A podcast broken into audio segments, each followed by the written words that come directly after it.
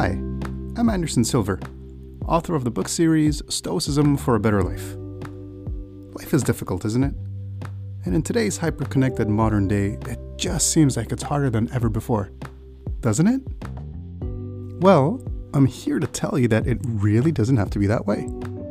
With a little help and guidance from our ancient Stoic philosophers, you really can attain an anxiety free and purposeful life. How do I know? Well, I'm one such person who turned his life around, and I'm here to share some of that ancient wisdom with you. This is Stoicism for a Better Life. Hey guys, can I have a heart to heart with you for just one moment? Come on a little closer.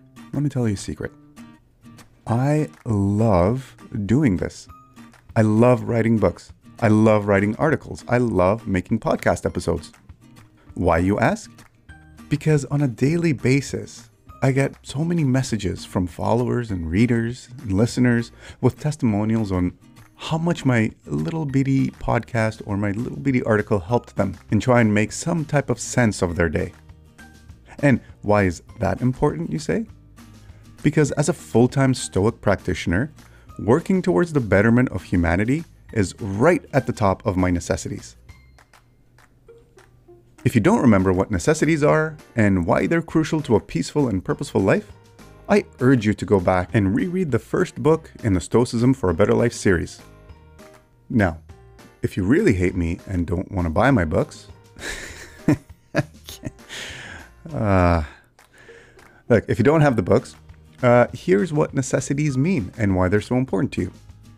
You see, just like you have physical necessities, i.e., drink water, eat food, get some rest, so does your consciousness or spirit have necessities.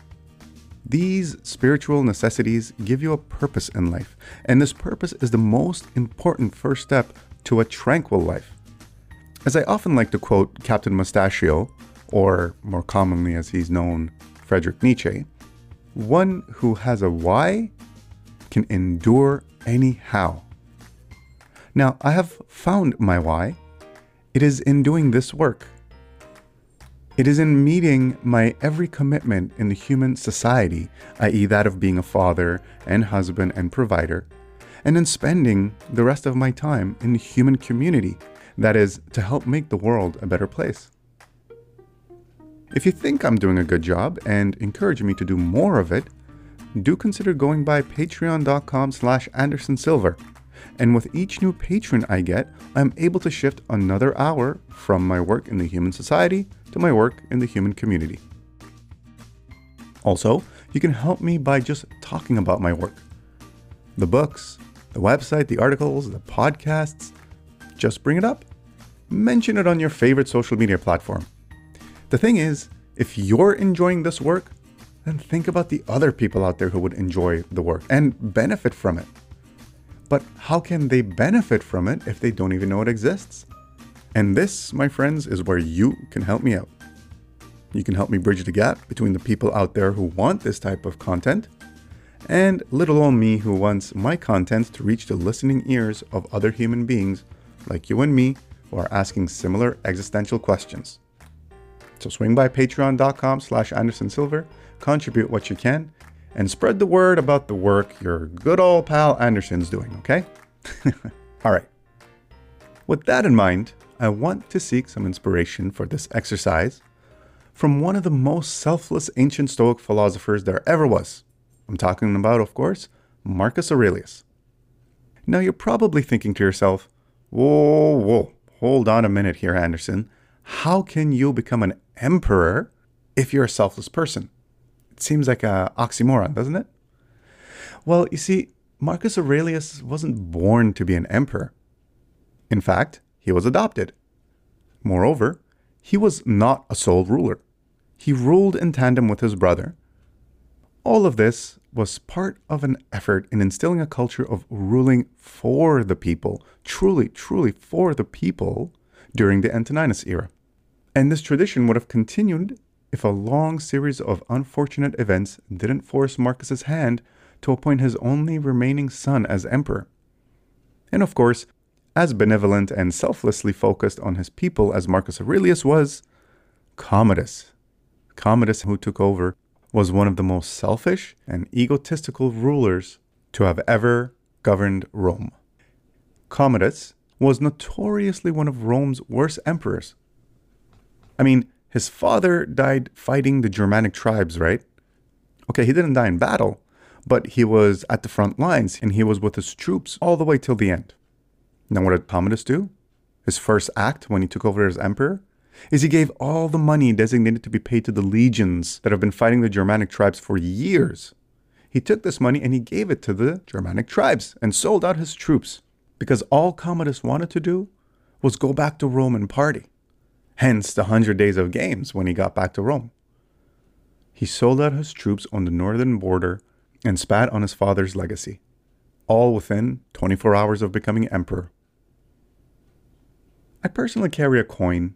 It commemorates both Marcus Aurelius and Commodus on opposing faces of the coin itself. And this is a reminder to me of the duality within between the selfish and primitive body that's constantly fighting and arguing with my rational mind that has the capacity for goodness. Let's reflect on this a little bit more with a quote from the emperor's own journal. This is from his Meditations 3:23:1. First, Tell yourself what kind of person you want to be. Then, do what you have to do. For in nearly every pursuit, we see this to be the case. Those in athletic pursuits first choose the sport they want and then do that work. The formula our ancient guides give us to follow is pretty straightforward. One, decide how you want to live. And two, live that way. End of lesson. I wish it was that simple. Uh, live that way. It's a simple concept, but hard to do. Look, our perception and principles, which we are all trying to learn, determine how we want to be. But once you know what is important and what is right, just go out there and be it and do it. Stop wishing you were virtuous. Instead, act like it. So let us waste no more time with words and just get to it then. For this exercise, decide what virtue is for you tangibly, but be realistic and choose just one or two things. And then just go and do it. No excuses. Just do what you know to be good again and again as often as you can. As Musonius Rufus says time and time again, philosophy is to put into practice sound teachings, not to recite said teachings, and yes, I totally see the irony of sitting here and preaching quotes from our ancient guides. but I'd like to think we're doing a little bit more than just reciting quotes here. I'd like to think that if Musonius Rufus were participating in this or watching us, he'd be proud of us as good Stoics who are just trying to become better people to help make the world a better place, one moment, one decision at a time. As always, much love to you all.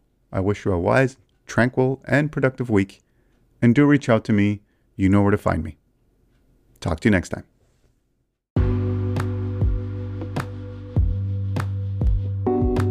Remember, virtue is not about perfection, but about trying your best. No matter how big or small that effort might be, just keep working and improving yourself. And by definition, you will be virtuous swing by my brand new webpage at stoicismforabetterlife.com and get access to tons of exercises and other content to help you in your journey of self improvement. It's all free and made possible by listeners who generously support me on Patreon. I wish you all a productive and tranquil week. And remember, my friends, we're all in it together, and we're all rooting for each other.